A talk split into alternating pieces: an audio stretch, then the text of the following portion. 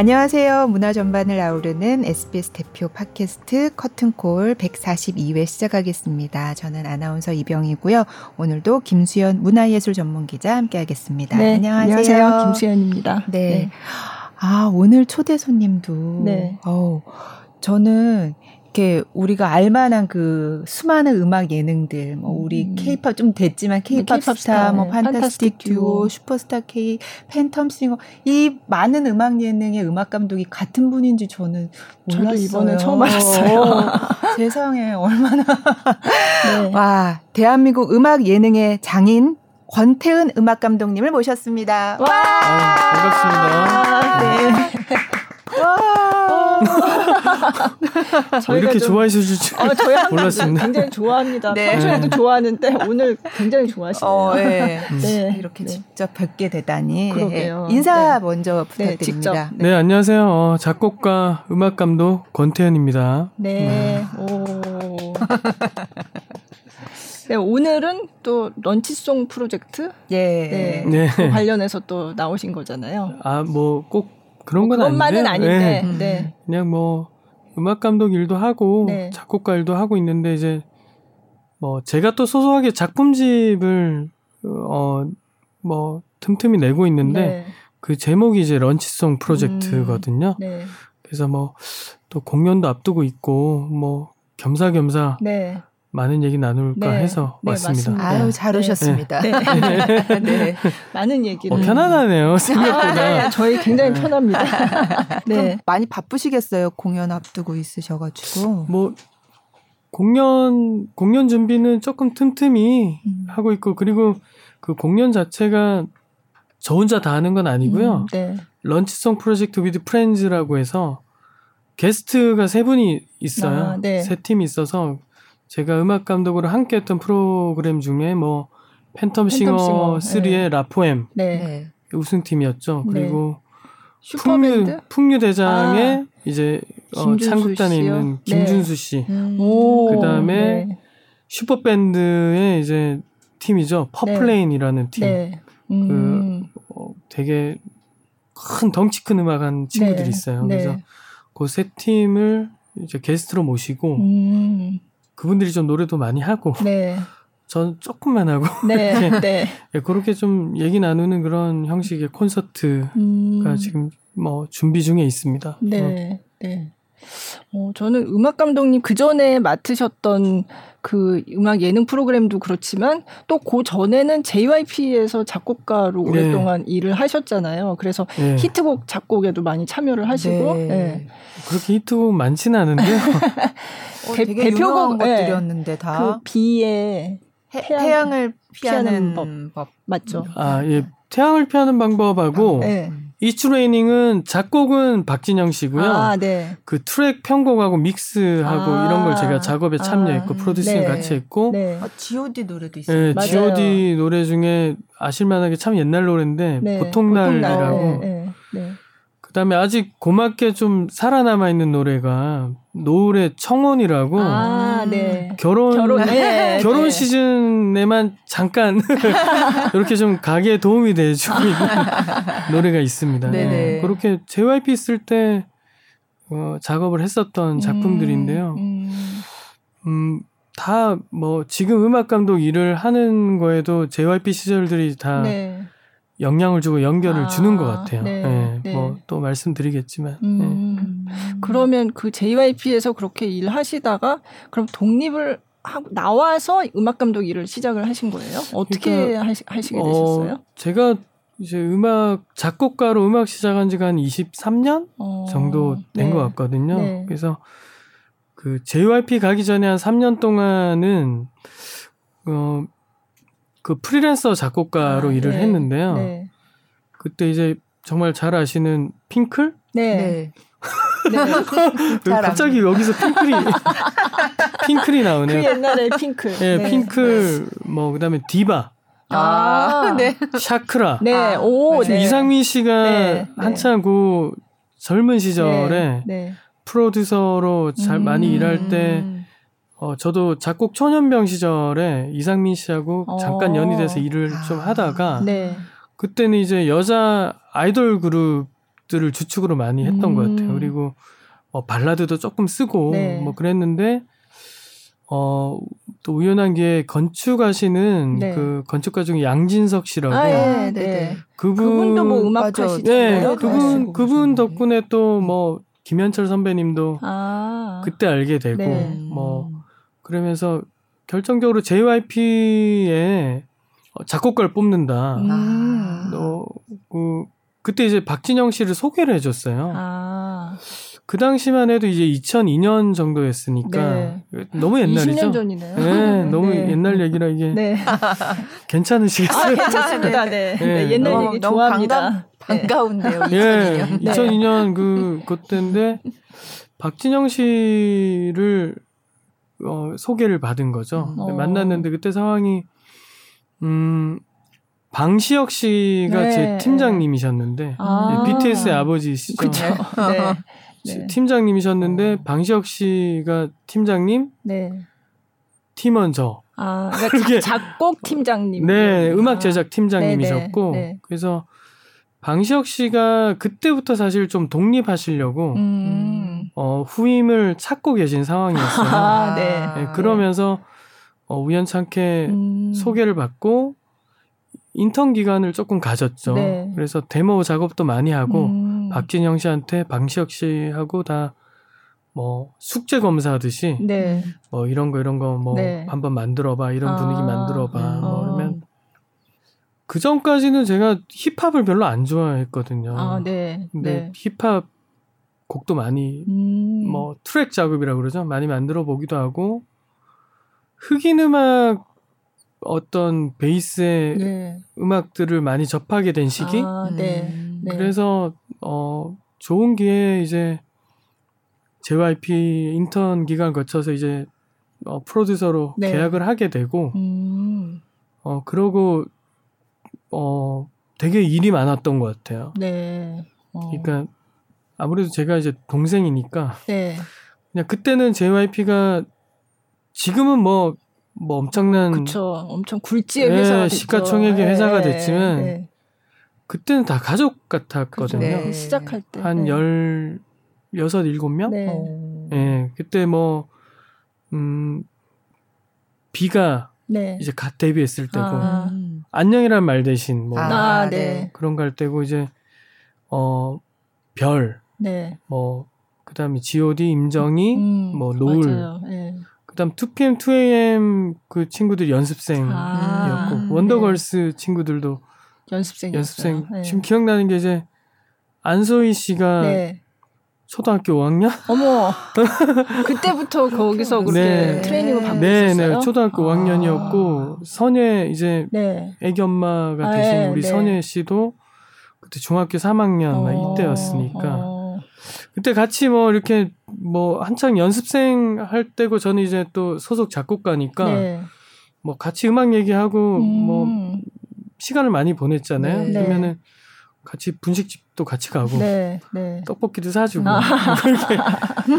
되게 연령대가 푸푸- 다양해서 진짜 가족 같았겠네요. 네. 네. 네. 되게 풋풋했던 네. 시간들이 많이 음. 기억나고 이제 그때 정말 여러 가지 고 한 6년 되는 시간 동안 네.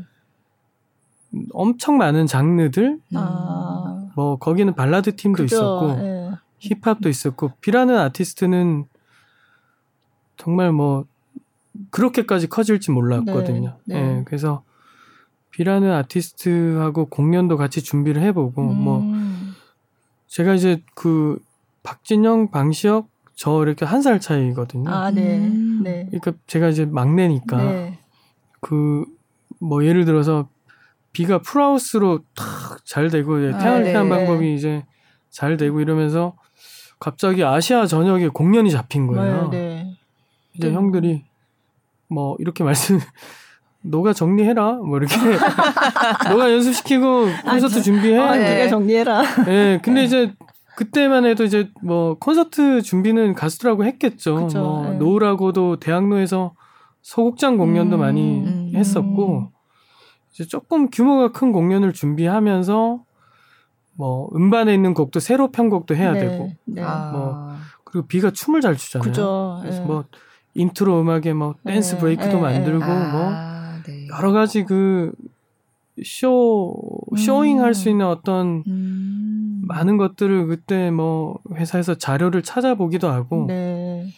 준비를 꽤 열심히 했던 것 같아요. 네. 그래서 어 그러면서 그 다음에 또 비가 더 잘 돼서 기억하실지 모르겠는데 라디오 시티. 예, 네. 그 월드 투어를 하게 된 맞아요. 거죠. 네, 그래서 네. 갑자기 회사에서 너 비 라스베가스 시저스 팰리스에서 이제 공연을 아, 한다. 네, 네. 그 시저스 팰리스는 이제 그 셀린 디온이 소유하고 있는 뭐 엘튼 존도 공연하고 네, 유명 가수들이 네, 다 거쳐간. 뭐, 네. 그런 곳인데 아시아 가수로는 거의 네. 제가 알기로는 패티김 선생님 아. 이후에 라스베스 공연이 아마 비였다고 네. 얘기 아, 들었거든요. 네. 저는 이제 뭐 그때 너무 신났죠. 뭐 일도 하고 아, 네. 라스베가스도 라스베가스도 가는구나. 네. 그래서 이제 준비하면서 꽤뭐 즐겁기도 했지만 되게 좀 예민하고 힘든 시간도 있었던 아, 것 같아요. 네. 그 네. 공연하면서 뭐 네. 외국인들 앞에서 공연을 하는 거니까 물론 거기 계신 한국 팬들도 오겠지만 그래서 꽤 여기 계신 뭐 정말 최고의 연주자분들 모시고 비랑 라이브 밴드로 춤을 추고 뭐 이런 공연을 2시간 반짜리 준비하면서 아직도 기억에 많이 남는 경험들. 네. 근데 그때는 음악 감독이란 이름이 아니었어요. 아. 그냥 소속 프로듀서니까 당연히 아, 네. 해야 될 일을 하는 거였는데 지금 생각해 보니까 박진영, 방시혁 씨가 저한테 그 일을 많이 맡겨준 게 음. 지금 이 음악 감독 일을 하는데 아. 기초 체력을 아, 만든 네. 음. 네. 그러니까 계기가 됐던 것 음. 같아요. 네, 그래서 그때 많이 경험했던 것들이 어 지금 이제 음악 프로들이 너무 음. 캐릭터가 다 틀리잖아요. 맞아요. 네.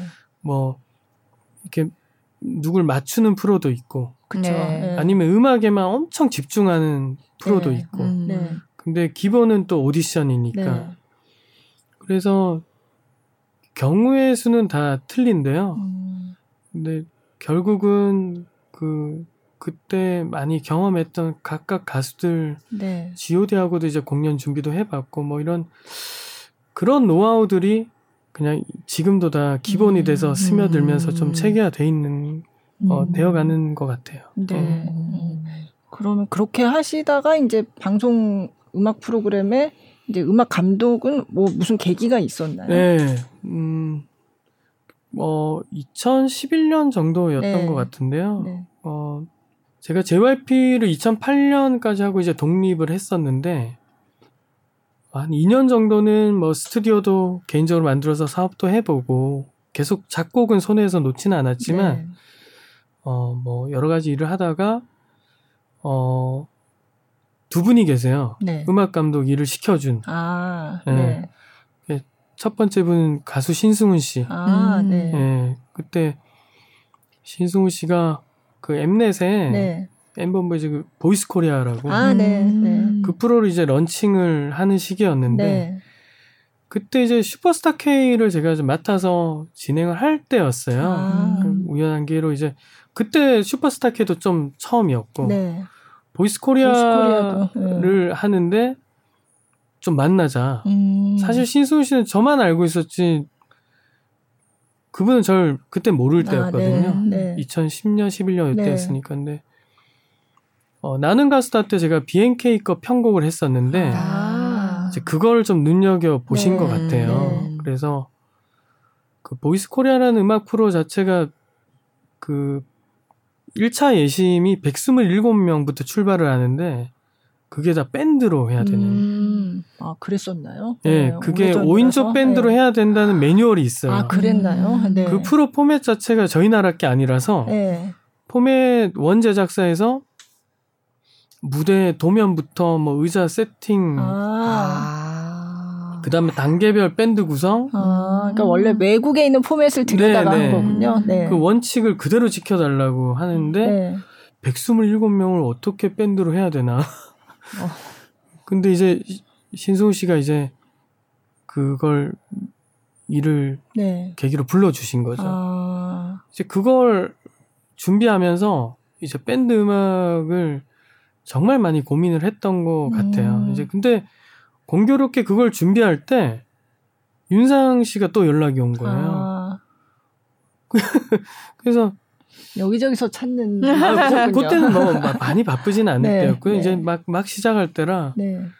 어, 윤상 씨가 MBC 뮤직이 개국할 때 음. 개국 프로를 총감독을 맡으신 거예요. 아, 네.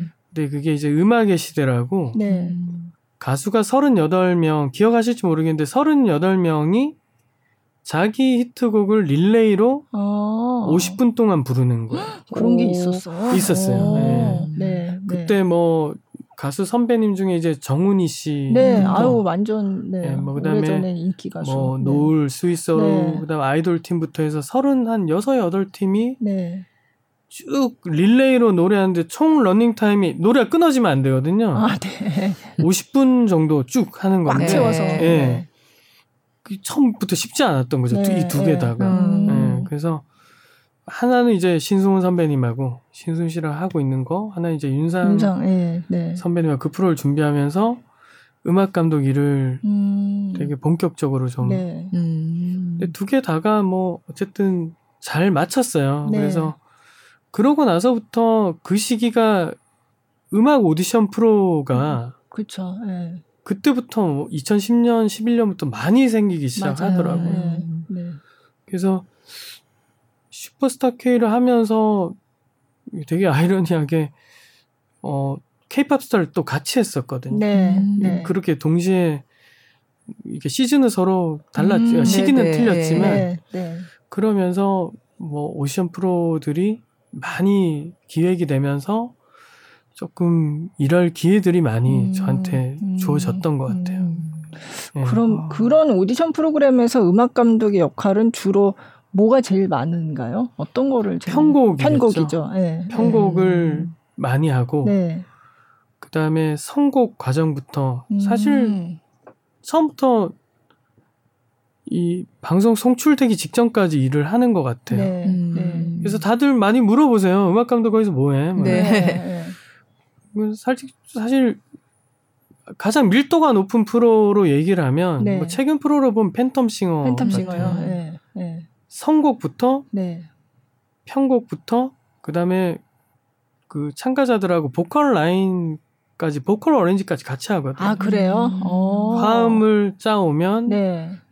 또 제 스튜디오에서 만나서 점검도 하고 아, 네. 더 좋은 음역대도 찾고 네. 근데 그걸 다 공평하게 다 해줘야 또 공정성이 있잖아요. 네. 그래서 어 선곡부터 편곡도 하고 그다음 보컬 라인들까지 세세하게 같이 의논하고 음. 그다음 그게 녹화에 리허설 가서 리허설 본 녹화도 하고 이제 녹화가 된 걸 가지고 네. 저희 스튜디오에 와서 네. 방송 후반 작업 아.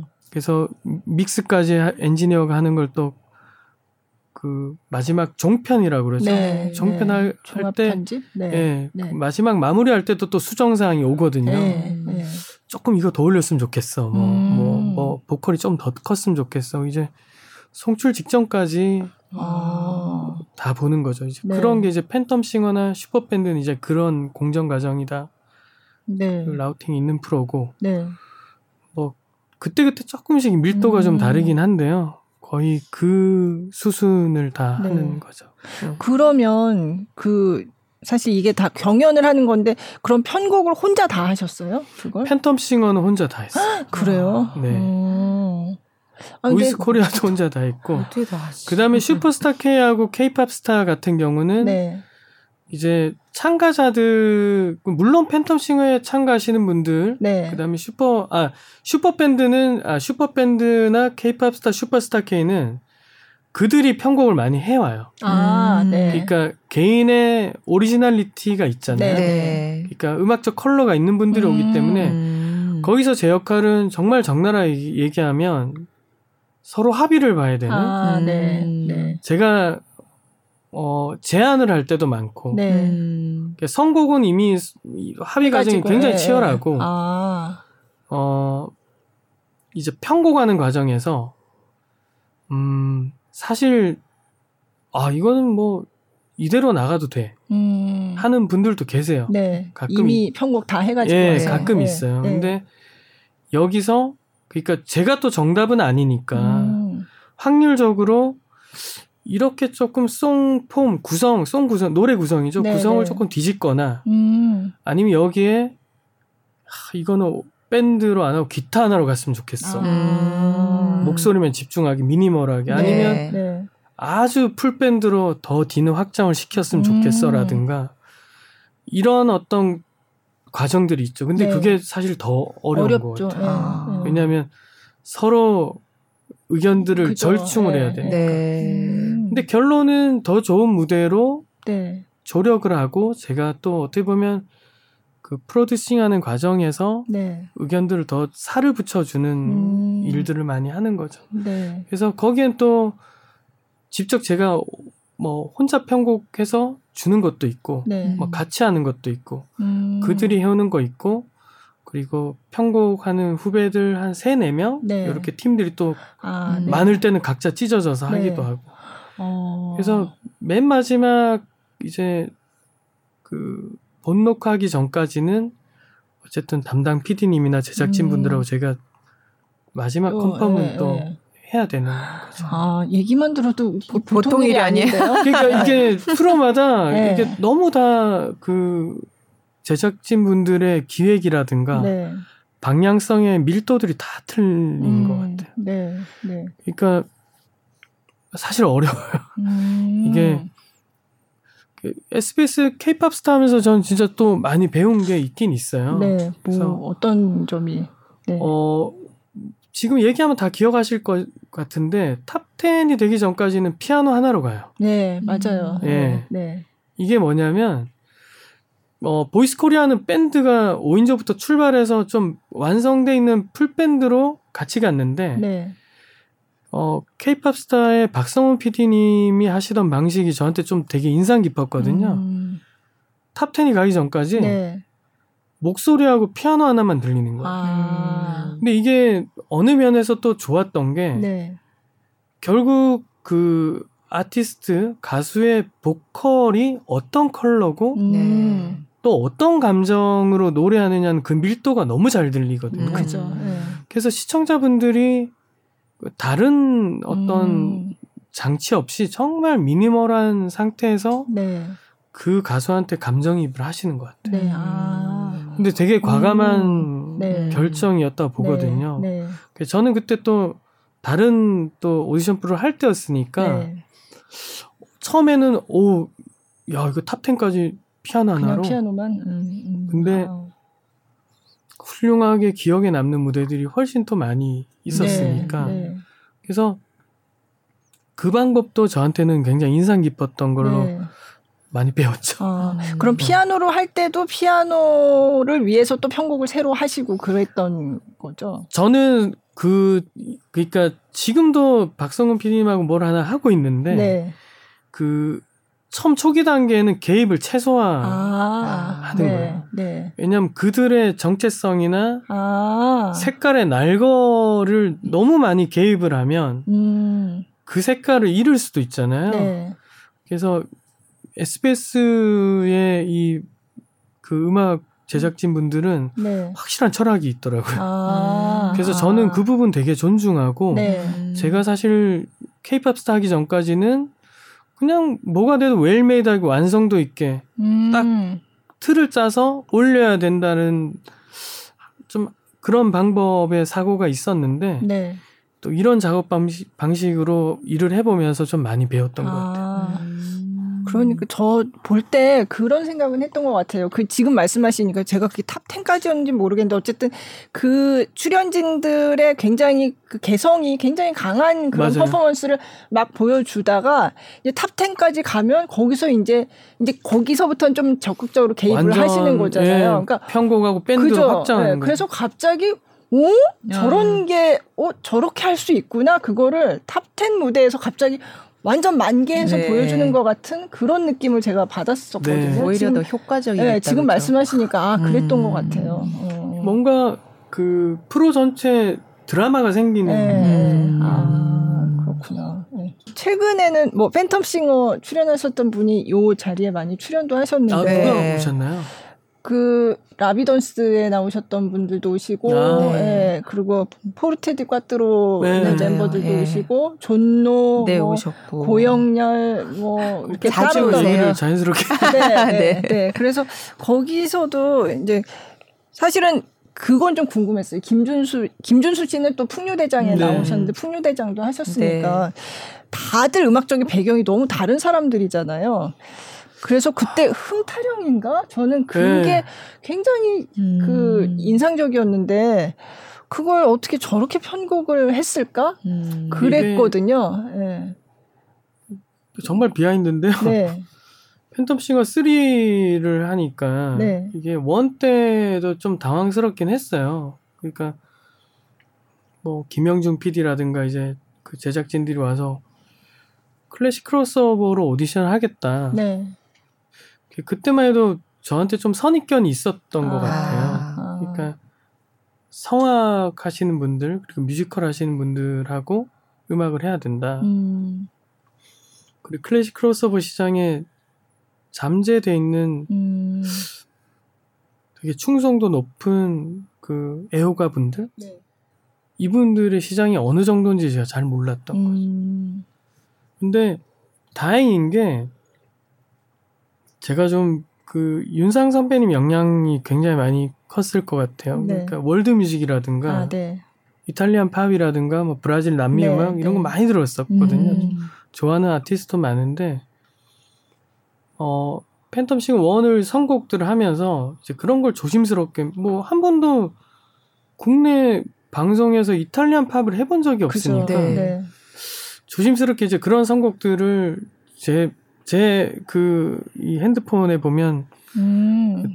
음, 음원 사이트에 선곡 리스트가 있거든요. 아, 네. 그럼 팬텀 싱어 1, 2, 3, 4, 아, 5, 6, 네, 한 네. 15 이렇게 어. 15개까지 어. 조, 조심스럽게 이제 그런 선곡 리스트를 풀다 보니까 네. 그게 되더라고요. 음. 지금 기억나는 게 이제 누구나 잘 아는 처음에 참 소극적인 선곡이었는데 네. 루치아노 파바로티하고 루치오 달라가 했던 네. 카루소 아, 네. 그쵸. 많이 카루소. 희화 희화됐던 네. 뭐 위도 아래도 보지 마 맞아요, 노래 맞아요, 그러니까 모든 국민들이 다 알만한 네, 네. 이거는 괜찮을 거야 소화하실 아, 거야. 네, 네. 네. 소화하실 네, 거야. 네. 그러니까 이, 이 정도 그쵸. 네. Italian 팝이면 깐소네가 네. basic이긴 하지만 음. 뭐 네. 괜찮지 않을까? 그걸 했는데 그때 이제 기억나는 게 곽동현 씨 락커고 그다음에 이동신 씨가 이제 테너 네. 성악을 하신 분인데 그 루치아노 파바로티 with Friends라고 하잖아요. 네, 스팅도 네. 오고 뭐 그죠. 많이 했죠. 정말 팝 네. 가수더라고. 네. 정말 그게 크로스오버. 그죠. 네, 네. 그- 그 무대를 딱 올렸는데 그게 빵 터지더라고. 음, 폭발적인 반응이. 예, 네. 그냥 네. 뭐 댓글도 그렇고 조회수도 네. 그렇고 아 이게 되는구나 하고 음. 그때부터 과감 없이 이탈리안 음악들 음. 그다음에 미국 팝도 그렇고 막 선곡을 하기 시작. 네. 그러면서 오히려 어 팬텀 싱어 1을 하고 2가 불과 5개월 6개월 만에 바로 시작했어요. 아, 네. 음. 아마 기억을 못 하실 건데 그래서 이게 뭔가 총알이라고 해야 되나 아, 네. 선곡 리스트업이 원에 많이 네. 음. 이미 했고 그래서 two 때 거를 준비를 해야 되는데 네. 어 사실 two가 제일 힘들었던 거 같아요. 어. two가 힘들었던 게 이제 너무 시즌이 붙다 보니까 음. 근데 아, 또. 다행히 네. two에 정말 재능 많은 참가자분들이 또 뭐 포레스텔라라든가 네. 예, 뭐 정말 훌륭한 거기 참가자들이 또 다 해내줘가지고 네.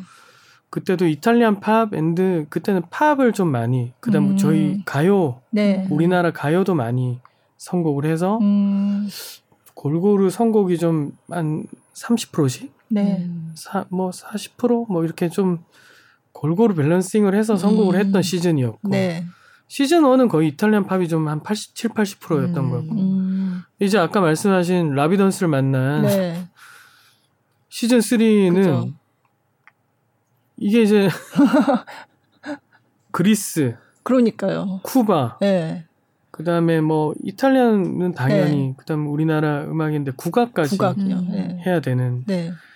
그러니까 이제 안 해본 게 없는 음. 그러니까 웬만한 나 쿠바까지 다 했었으니까 네.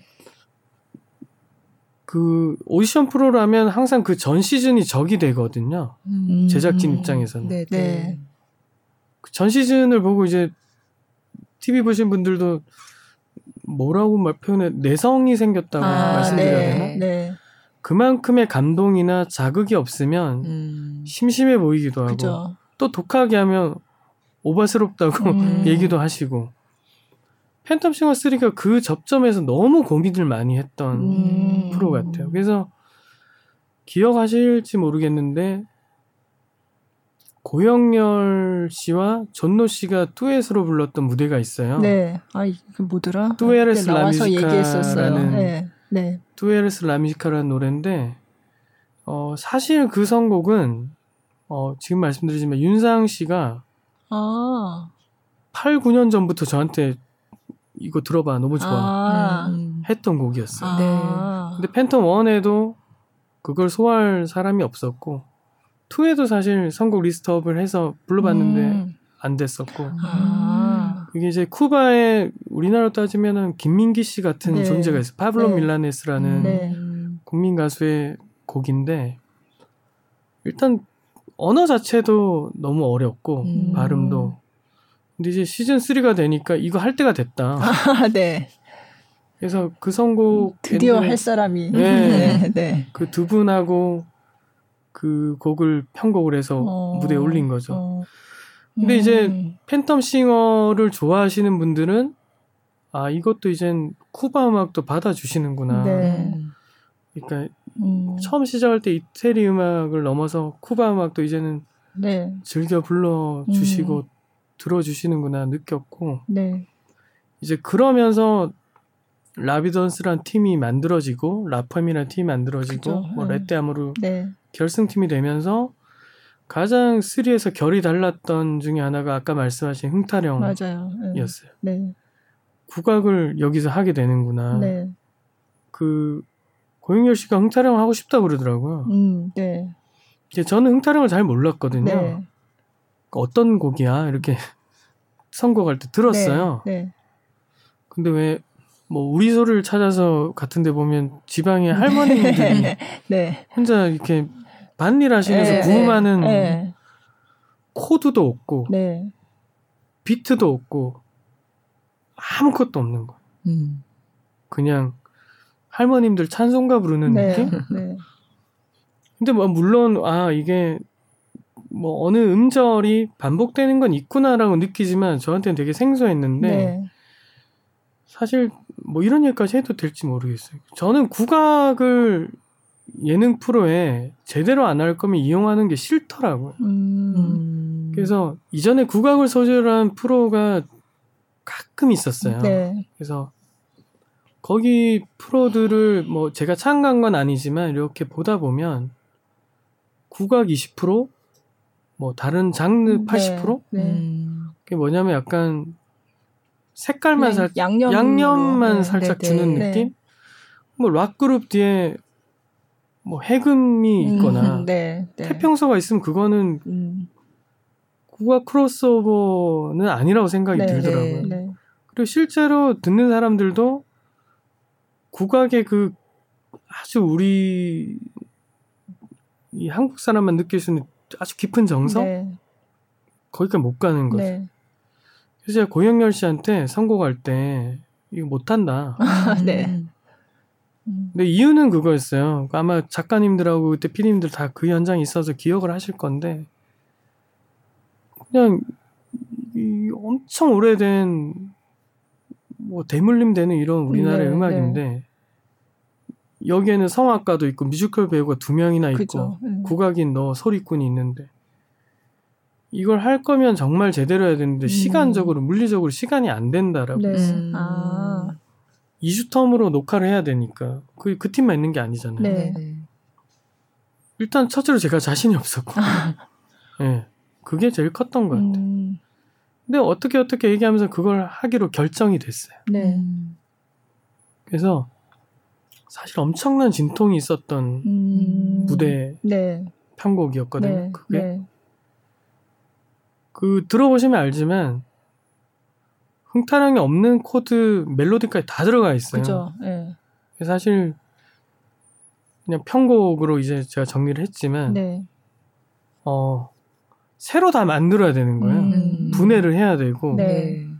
처음 intro부터 그다음 존노가 부를 수 있는 파트를 그 가사를 뜯어와서 멜로디를 새로 만들고 네. 음. 그다음에 뒤에 보면은 엇모리 뭐 이런 장단 네. 뭐 그러니까 일반적인 4분의 4박이 아니라 네, 5박 네. 뭐 7박 네. 계열로 뒤에 감정을 다 쏟아붓는 부분까지 반복해서 만들어내고 음. 그래서 합주를 하는 날 제작진들이 의견이 갈린 거예요.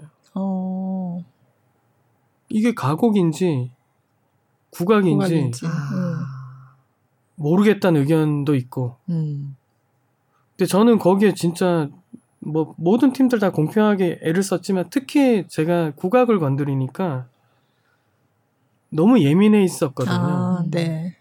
하려면 제대로 해야 네, 되는데. 그 진짜 아니 열심히 했던 것 같아요. 네. 그걸 할 때 정말 열심히 만들었는데 합주 때 의견이 갈리면서 그것도 이제 다 받아들여야 되는데 음.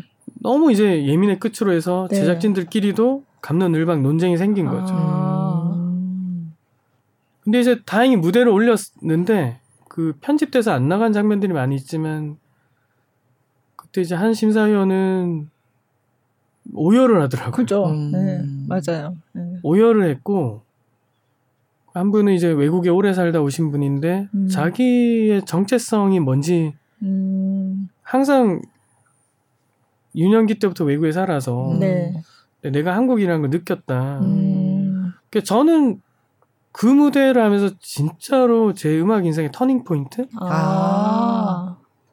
그 흥타령이. 예. 네. 그러고 나서 이제 올스타전을 하면서 몽금포 타령이라는 곡을 네, 작곡을 네, 했어요. 네. 그 뭐- 원작을 새로 네. 해체해서 라비던스 곡으로 만들고 음. 그다음 라비던스 앨범을 프로듀서 진행하면서 상주아리랑이라는 곡도 만들고 네.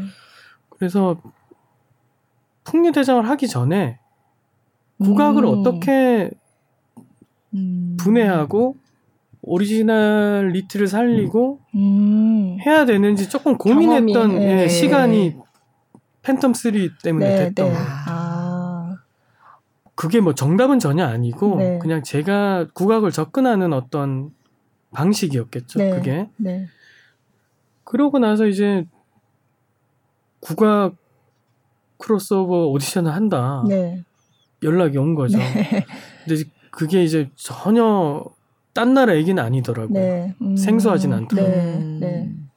그래서 김준수 씨가 했던 무대들도 굉장히 네 국악의 originality가 있는데 또 전혀 다른 음. 음. 악으로 만들어지는 그런 그 살다 보면 좋은, 네. 살다 보면 하고 준수 씨하고 같이 했던 게 이제 데치타 네 그다음 뱅뱅뱅 이게 네. BTS 그다음 지드래곤 네. 노래의 뭐 적벽가라든가 그다음에 그 별주부전 음. 이런 그 소리들을 나오는 네. 판 소리를 거기다 메시업을 다 네. 해넣었거든요. 네.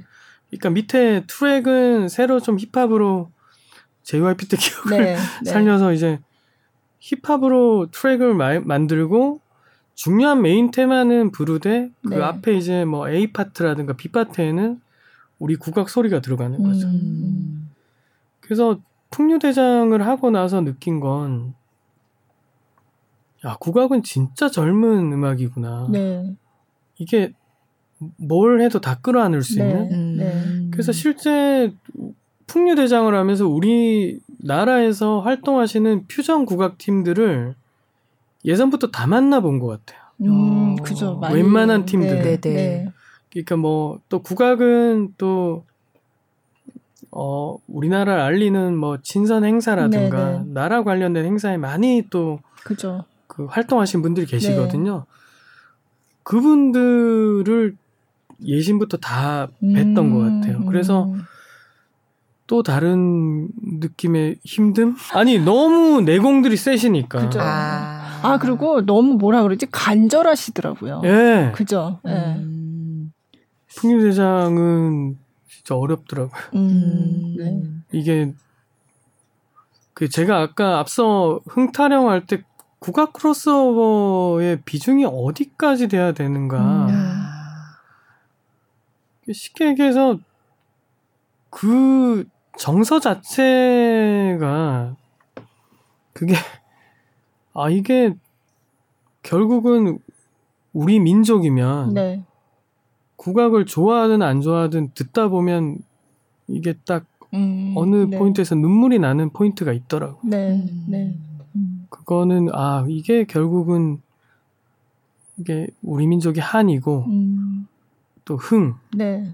국악의 딱 결은 한과 흥 두 개더라고요. 음. 네.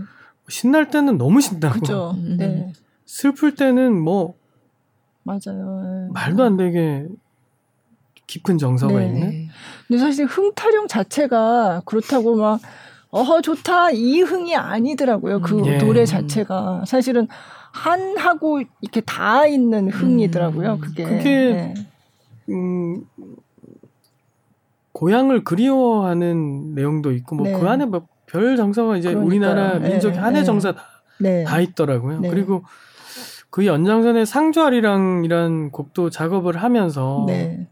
그 가사를 보면 참 우리 민족은 음. 이렇게 뺏기기만 하고 네. 너무 너무 착하게 살았구나. 네.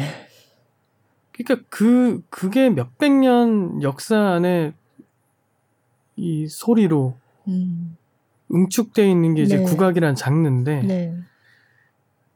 좀 작업을 할 때 마음가짐 틀리긴 아, 하더라고요. 아. 별로 장난치고 싶지도 않고 네. 네. 그냥 일로 빨리 속된 말로 빨리 일로 쳐내고 뭐 음.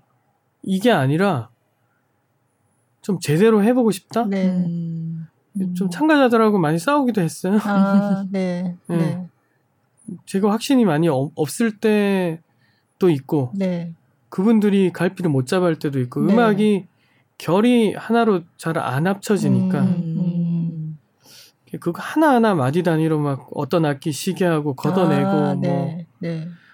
그 예를 들어서 해금이란 악기 태평소 태평소 굉장히 소리 크거든요. 맞아요. 음. 되게 세죠. 예, 네. 그게 그 헤비메탈 그룹의 이 락 기타 소리 저리 가라요. 네. 네. 제가 볼 때는. 네. 근데 퓨전 국악 하시는 분들이 멤버가 많거든요. 그죠. 드럼, 우리나라 소리북, 뭐 피아노, 네. 전자기타, 베이스, and, 해금, 태평소, 네. 가야금, 거문고 뭐. 근데 보면은 그걸 또 잘 정리하신 분들도 계시는 반면 또 마음씨가 착해서 음. 예, 너는 여기서 조금 쉬어 이런 말을 잘 아, 못하시나 봐요. 아, 네. 다 같이 막 소리가 쏟아져 나올 네. 때가 있어요. 아. 네. 네. 그러면 제 입장에서는 음. 어 국악인이 아니니까 시청자 입장에서 보게 되기도 하더라고요. 네. 그래서 조금 여기서는 이 악기가 좀- 들렸으면 음, 좋겠고 네. 이 소리가 들렸으면 좋겠고 여기서 너무 들었는데 너무 짧아. 음. 그럼 하나만 더 만들면 안 네, 될까? 네. 뭐 이런 얘기도 음. 하고 아.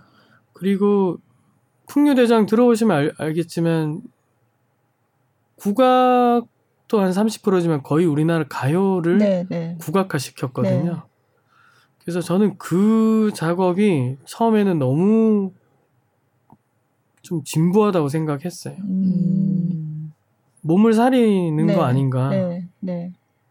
음. 가요가 아니면 사람들이 듣겠다는 의견도 사실 무시 못 하잖아요. 네, 네. 음. 음. 근데 이제 우리 참가하신 분들이 훌륭하게 네. 가요를 자기화 시켜서 무대에 네. 올리더라고요. 네. 음. 음. 그래서 뭐 정답이 없는 그쵸. 프로였지만 네. 네. 이제 어느 정도 뭔가 음악적인 무대들이 남지 않았나. 음. 그래서 마지막 무대 때는 뭐 준수 씨도 여기 와서 네. 얘기했겠지만 네.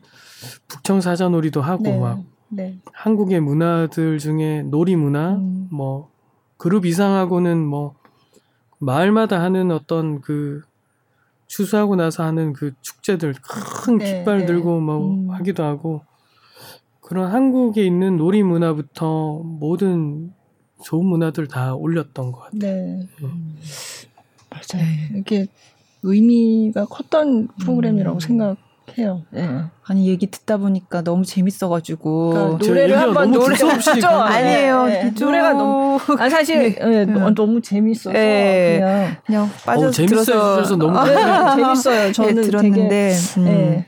그러니까 음악 예능 프로그램을 감독을 하면서 정말 여러 장르의 음악을 네, 다 네. 다룬 그런 풍부한 경험을 아유 제가 네. 그걸 잘해서 그게 아니라 결국 뭐 직업인으로서 음악인으로서 일이 들어오면 하잖아요. 네, 네. 근데 그 허들이 좀 다 높았던 아, 것 같아요. 네. 근데 높았던 이게 퀄리티도 챙겨야 되고 생소한 장르들 음, 뭐 하다 보니까 뭐또 네. 일을 하면서 실력이 조금씩 축적되는 부분들이 네. 있잖아요. 네. 그렇죠. 그래서 네. 그 결과적으로 되게 감사하지 않나. 음. 그냥 음.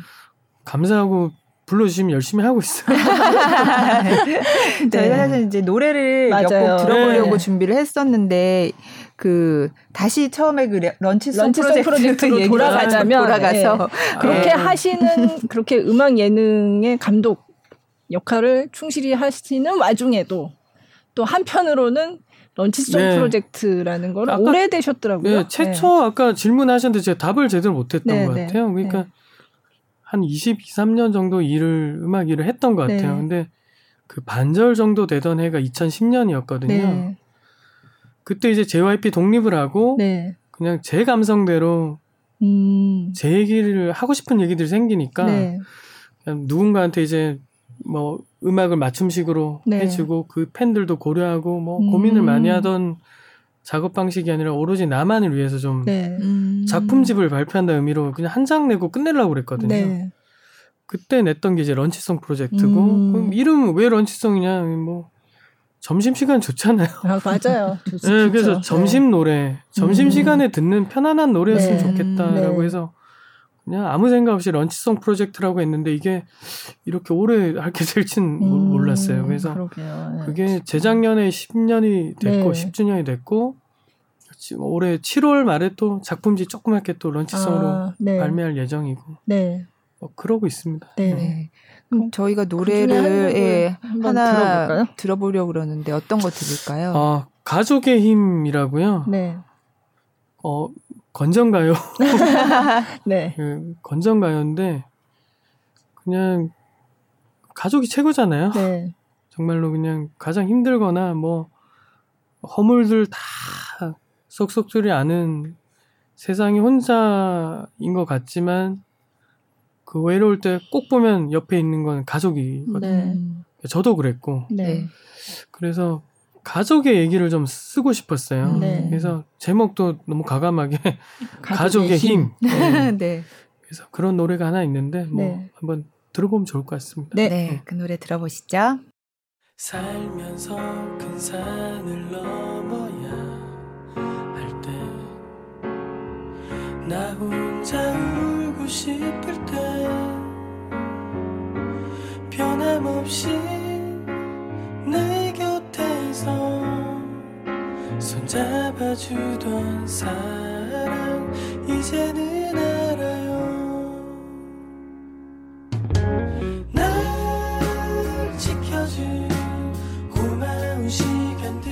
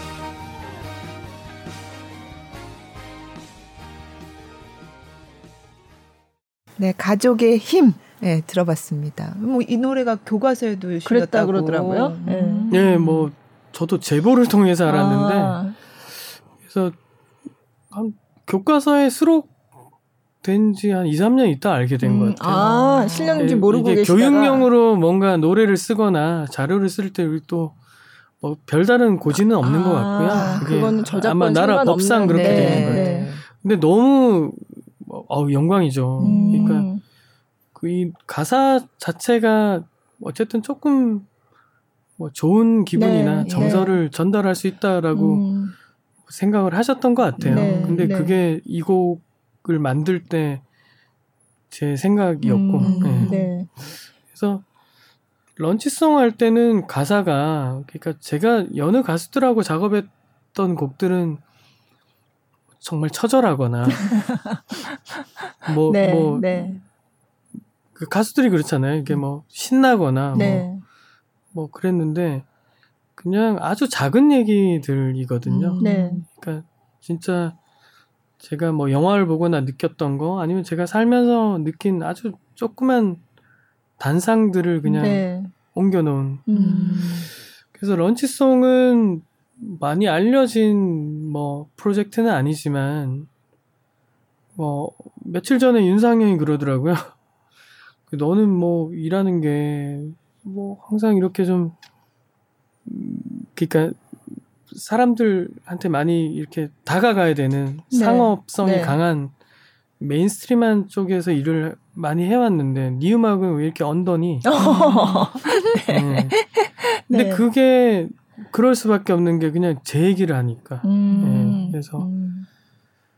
그 어떻게 보면 런치송 프로젝트를 하면서 제 작품을 내는 게 딱 두 가지 마음인 것 같아요. 음, 평소 해보고 싶었던 장르 네, 그리고 하고 싶은 얘기 네. 그걸 누구의 도움도 받지 않고 제가 혼자 제작을 하거든요. 음, 네. 혼자 하니까 독립음악이 맞고 예, 네. 제가 하고 싶은 얘기를 담으니까 음. 이게 뭐 잘 팔리든 안 팔리든 어 하고 싶은 얘기를 하면 좋잖아요. 네, 음. 네.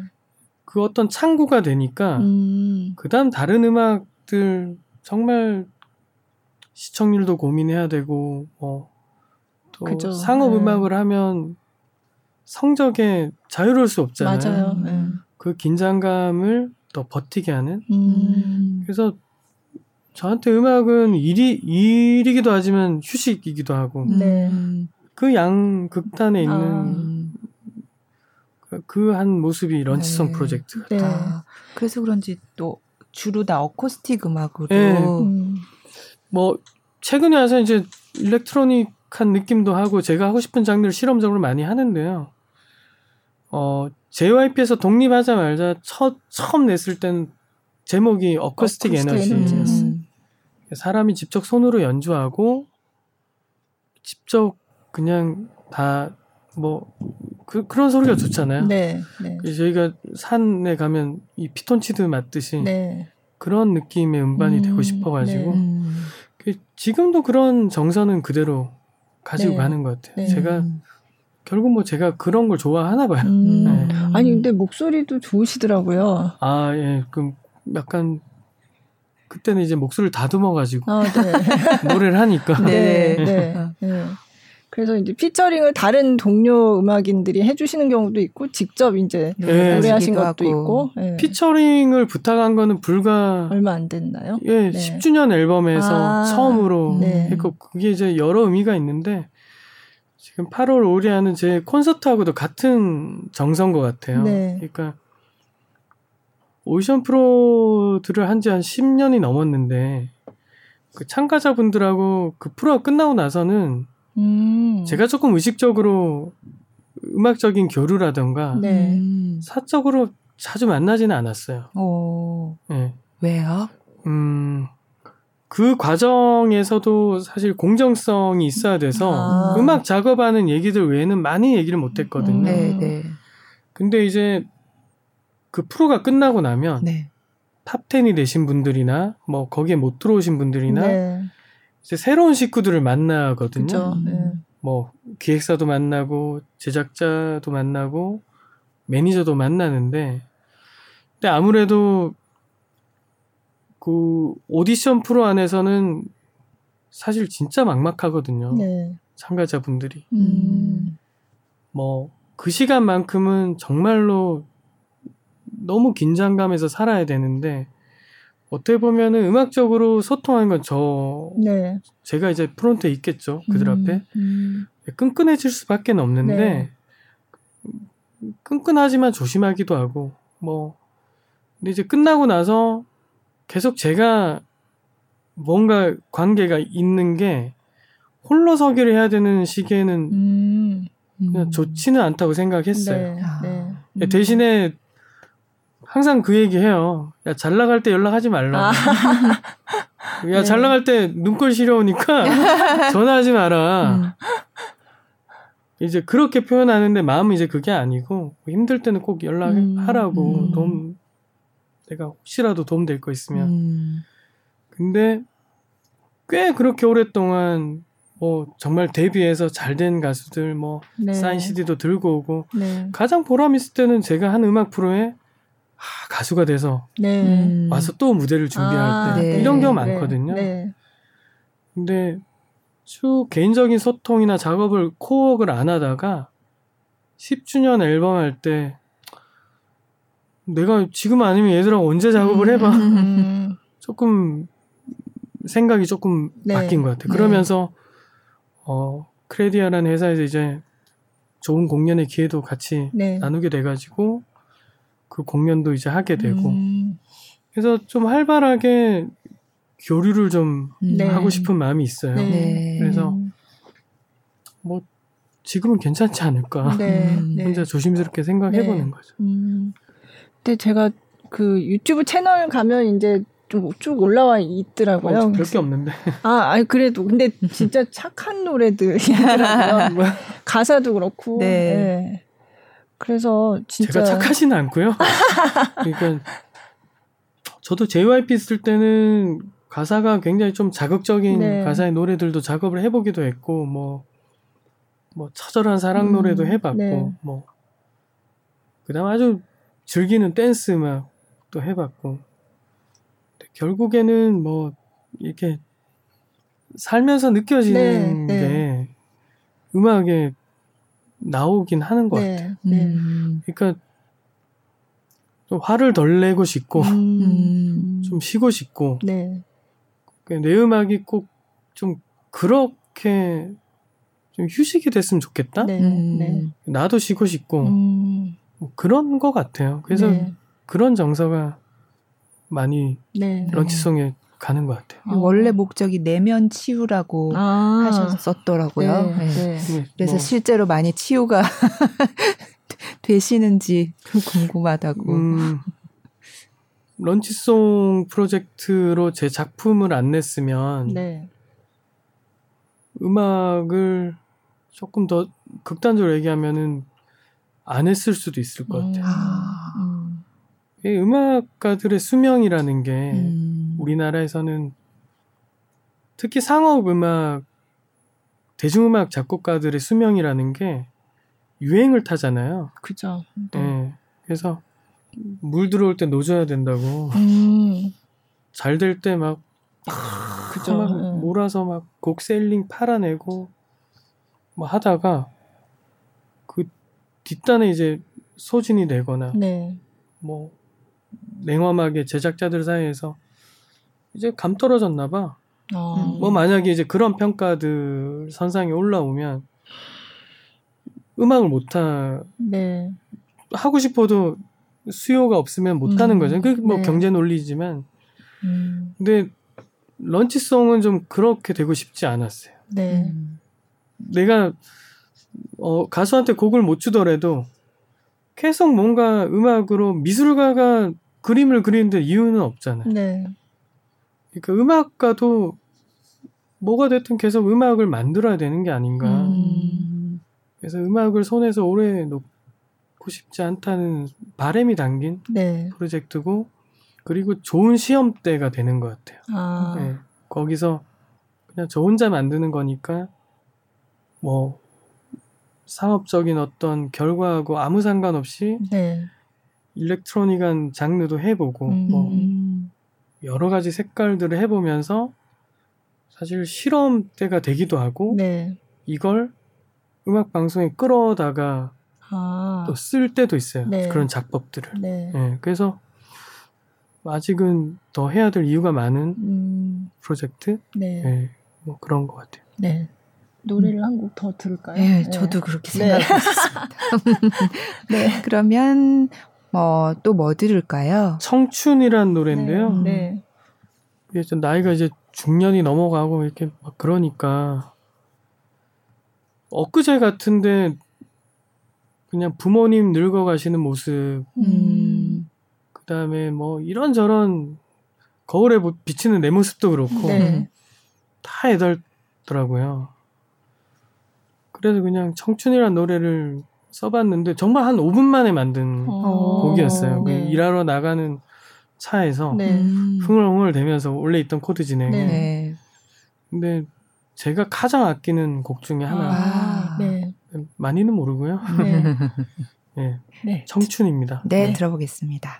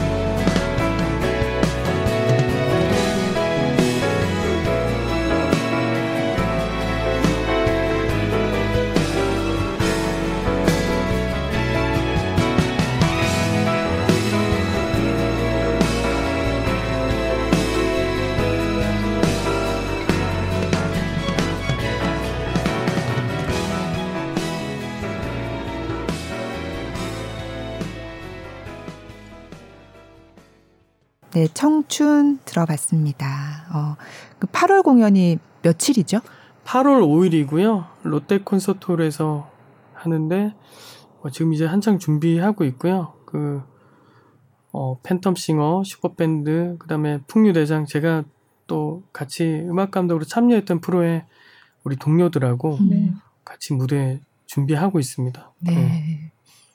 아까 말씀드렸지만 이제 경연 기간 동안은 얘기를 못 하니까 네. 이제는 뭐 다 끝났으니까 편한 마음으로 야 그때 너 되게 잘했었어 뭐 힘들지 않았어 뭐 그냥 그 마치 뭐군 시절 같이 예, 추억을 예, 하면서 예. 제대하고 나서 네. 사회에 네, 네. 편하게 얘기하는 네. 것처럼 음. 아마 그 조금 치열했던 시간들을 편하게 음. 네. 추억하는 그런 음. 공연이 되지 않을까. 네. 예. 네. 그래서 뭐 그 팬텀 싱어나 슈퍼밴드 그다음에 풍류대장 좋아하셨던 분들은 네. 아마 오시면은 좀 또 음. 편안하게 네. 재밌는 얘기도 듣고 네. 음악도 나누지 않을까 음. 싶거든요. 네. 아까 이제 아, 음악 프로그램 얘기 많이 하셨고 흥타령이 내 음악 인생의 터닝 포인트였다라고 말씀하셨는데 맞아요. 예. 네. 근데 팬텀 싱어도 터닝 포인트긴 음, 했고요. 네. 그, 가장 그- 기억에 남는 순간이 그러면 그 너무 기억에 남는 순간은 각 프로마다 아, 다 네. 하나씩은 있는데, 그죠. 음, 근데 이제 팬텀 싱어가 기억에 많이 남긴 해요. 네. 네. 그러니까 또 최근이라서 그런지 모르겠지만, 어, 아까 그 말씀하시기를 풍류대장의 분들이 또 간절함이 네. 음. 보이셨다고 말씀하셨는데, 네. 정말 그랬고, 네. 팬텀싱어 2016년에 팬텀싱어를 했을 때, 네. 그 성악하시는 분들, 그분들의 간절함이 음. 전 정말 눈물 날 정도로 아, 네. 이게 성악이라는 공부를 하면 거의 공부를 오래 하잖아요. 그렇죠. 네. 그리고 또 유학을 갔다 오신 분도 가고, 너무 많고. 네. 근데 막상 갔다 오면 설 맞아요. 무대가 없는 네. 거예요. 음. 설 무대가 없으니까 어, 본인들이 조금 이 공부를 왜 했을까? 음. 음. 내가 뭐 노래를 해서 이걸 업으로 정말 주역들이 아닌 몇 명 아니고는 어떻게 자리매김을 해야 되나는 고민들이 음, 네. 꽤 많이 있더라고요. 저희 음. 사실 친형이 또 성악을 해서 아, 네. 그 고민들을 사실은 너무 잘 알고 네. 있었어요. 음. 그래서 그 예심할 때부터 제작진 예심할 때 그 무대에 서서 노래하던 모습들이 다 기억이 나요. 음. 아까 여기 찾아오셨던 뭐 최성훈 씨, 네. 뭐 손태진 네. 씨, 뭐 김현수 씨, 뭐 그 친구들이 다 기억이 나거든요. 음. 그래서 저는 결국은 오디션 프로가 이 대중들한테 사랑받는 이유는 네. 제작진의 힘도 아니고 네. 저도 아니고 결국은 거기 참가하는 음. 참가자분들의 간절함 음. 음. 그게 힘이라고 생각하고 네. 아직까지 오디션 프로가 사랑을 받는 이유는 그 간절함을 응원하고 싶어서 아. 그런 것 같아요. 네. 네. 음. 그래서 요 2, 3년 동안 코로나 때문에 맞아요. 무대가 안 그래도 없었는데 예. 더 없어졌죠. 음. 사실 네. 전반적으로 네. 저희 음악하는 저희 친구들 동료들 많이 힘들었거든요. 네. 공연들 다 없어지고 가수분들도 거의 몇 년 동안 그죠. 공연 못 하고 근데 그러다 보니까 그쪽에 있는 어떤 자본이나 이런 제작하신 의향들이 음악 방송으로 많이 왔어요. 아. 그러면서 제작이 많이 되게 됐는데 어, 싱어게인 같은 프로도 사랑을 많이 받았던 이유가 네. 그냥 저, 제 나름대로 제 개인 생각입니다. 그냥 너무 코로나 때문에 다들 힘드셨잖아요. 그죠. 네. 근데 TV를 보면서 또 절박함에서 살려고 하시는 네. 음악을 해내려고 하시는 음. 분들 보니까 막 감정입이 되셨나 그런. 것 같아요. 음. 예, 그래서 좀막 응원하게 되고. 예, 네. 그래서 그 응원하던 친구가 잘 되면 네. 나도 힘을 얻고 아, 네. 내가 잘 된 것 같고 네, 음. 네.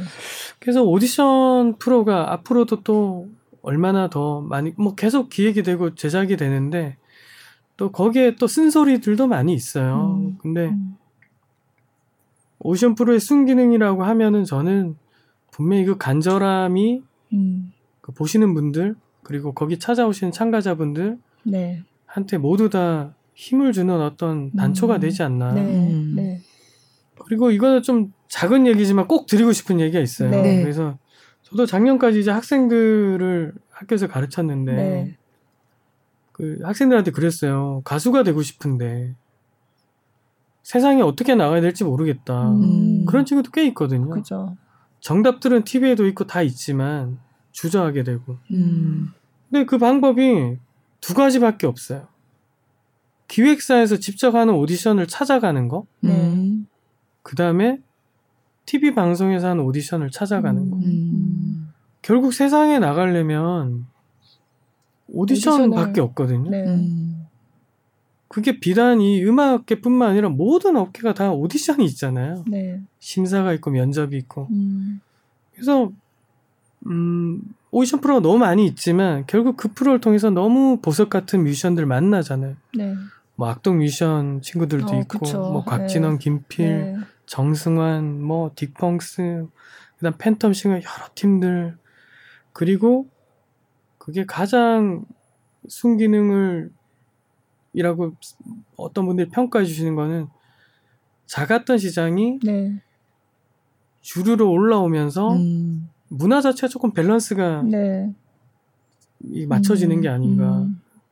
그래서 저는 트로트 프로도 다시 한번 붐이 일면서 우리 어머니 아버지 3대가 같이 어, 손잡고. 네. 보러 갈 공연 문화가 생기는 거고 네. 그다음에 팬텀 싱어를 통해서 클래식 크로스오버를 좋아하시는 분들 그런 분들이 또 새로운 팬들이 많이 유입되고 그 문화가 생기고 네.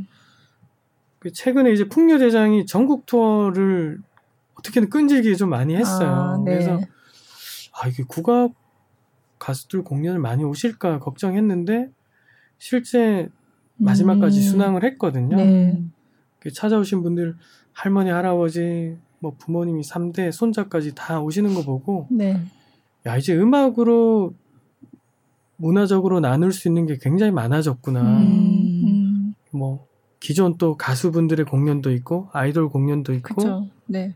또 여러 문화들이 생기니까 결국 음악 방송이 대중들한테 어떤 그런 시장들을 소개하는 또 역할을 하고 네. 있지 않나. 네. 그냥 음. 개인적으로 좀 그런 생각 해봅니다. 네. 그럼 요번 런치송 프로젝트 이제 음반도 뭐 새로 신곡 발표하는 거좀 있으면 나오고 네. 네. 7월 그- 27일 날 그러니까 미니 앨범으로 네.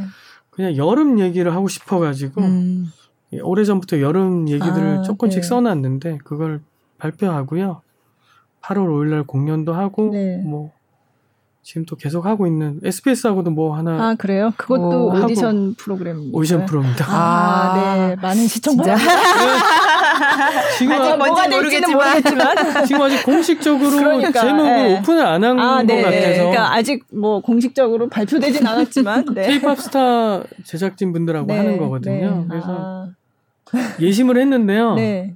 너무 재밌더라고요. 어, 네. 네. 너무 좋은 또, 어, 국내 최초인 것 같아요. 아. 그 장르도. 아, 그래요? 어, 네. 어, 되게 어떤? 궁금하네. 아니, 그거는 아직 발표가 안 돼서 얘기하면 안 네. 되는 거겠죠? 네. 네. 아, 아무튼 궁금증을 증폭시켜 그러니까. 네. 오픈했구나. 제목만 오픈을 안 했고, 네, 합창 프로. 아, 합창 아, 오디션. 네, 네. 아, 재밌겠다. 좋은 것 같아요. 네. 어, 또 새롭네. 합창단이 전국에 진짜 많더라고요. 맞아요. 아, 저도 네.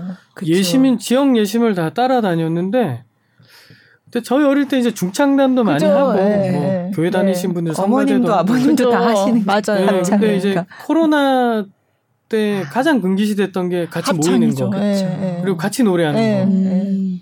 근데 이제 어떤 SBS에서 너무 훌륭한 기획을 아, 네. 그러니까 같이 모여서 네. 같이, 같이 노래하는. 네, 음. 네. 그 합창이라는 걸 오디션으로 이제 제작을 하고 있는데요. 음. 좀 많이 이렇게 네. 음. 정말 합창단들이 많더라고요. 네. 예, 모여서 노래하시는 분들이 음. 네. 그분들이 또 많이 조명이 되고 네. 그랬으면 좋, 좋겠습니다. 아, 네, 기대가 됩니다. 네. 네. 아니 이제 감독님 말씀 듣다 보니까 오디션 프로그램 워낙 오랫동안 하셔가지고 또 힘 너무너무 힘든 과정들이 많으시다 하니까 아유 이제는 이제 그만하고 싶다 할 법도 한데 계속 장르가 바뀌고 음, 형식이 음, 음. 바뀌고 하니까 되게 또 합창 얘기하면서 얼굴이 막 맞아요. 지금 막 어, 신나셨거든요. 네. 네.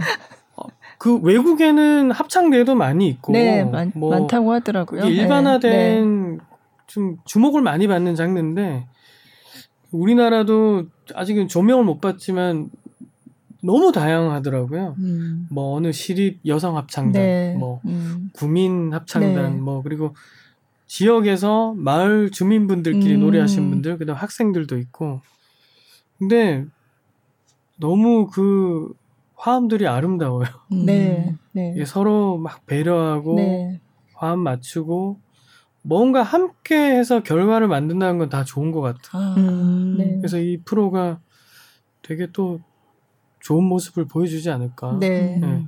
무엇보다 케이팝 스타 제작진이 네. 네. 음악 감독을 네네. 맡으셔서. 아, 네. 예. 그럼 감독님은 매번 할 때마다 설렘이 더 많으신가 봐요. 아, 이제는 안 해야지. 뭐 이러고선 그런 어, 생각은 안 하시나 봐요. 아직은 다행히 음. 그런데 사실 할 때는 힘든데요. 이걸 어떻게 비워 어 어머님들이 네. 첫째를 놓고 첫째를 놓고 나서 둘째를 놓을 때 좀 까먹는다. 음, 음. 그러니까 뭔가 어 그 힘든 시간을 잊어버리는 것 같아요. 네. 음. 그러니까 그 뒤에 활동하는 가수들이나 또 좋아하시는 분들 보면 보람이 그냥 있어요. 예, 네. 또 네. 저도 즐겁고 네. 뭐다 좋은 것 같아요. 네. 아, 그러면 공연도 구- 기대하고 네. 네. 앞으로 또새새 프로그램도, 프로그램도 기대하고, 기대하고. 예. 네. 또 앞으로 뭐 다른 계획이 또 있으신가요? 뭐 지금 기획되는 프로들이 또 SBS 합창 프로도 있고 또 요즘 이제 메타버스가 아, 네. 약간 이제 음악 방송하고 결합하려고 맞아요. 하는 시도들이 아, 많이 있거든요. 네. 그래서 이미 오픈은 됐지만 방송은 가을부터인데 아바타 싱어라고 오. 그게 이제 어 정말 캐릭터가 네.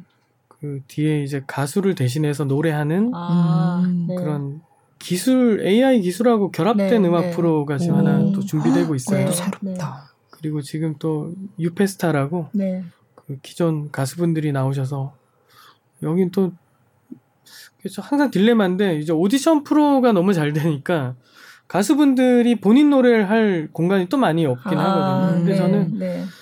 결국 오디션 프로가 기존 가수가 되려고 하는 거니까 그렇죠. 네. 또 어디든 가수분들이 또 노래하는 공간 유페스타 같은 또 프로도 전 나름 또 의미가 있다고 보고 네. 네.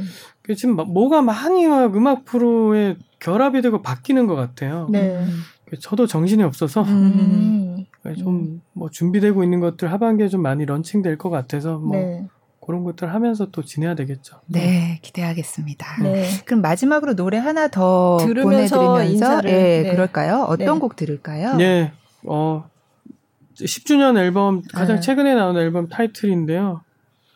그제 바람 같은 뭐 행복이 널 찾아내기. 아, 네. 아, 이거 가사도 너무 좋더라고요. 네, 네. 그래서 그 슈퍼밴드 홍진호 첼리스트 네. 홍진호 군하고 피처링으로 같이 했던 음. 건데 그냥 딱 요즘 제 마음에 있는 그 말이거든요. 네. 누구든 좀 행복했으면 좋겠다. 네. 아, 예, 코로나 때 만들었던 곡인데 네. 한번 들어보시면 어떨까? 네. 네, 네.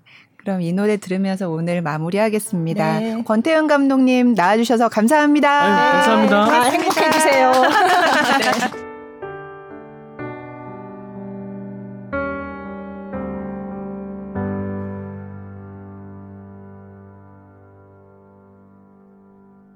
혼자 서 있는 이들녘에 바람과 구름 나에게 말하네. 삶의 기쁨을 잊고 살지 말라고. 내 맘속 노래를 불러. 히리하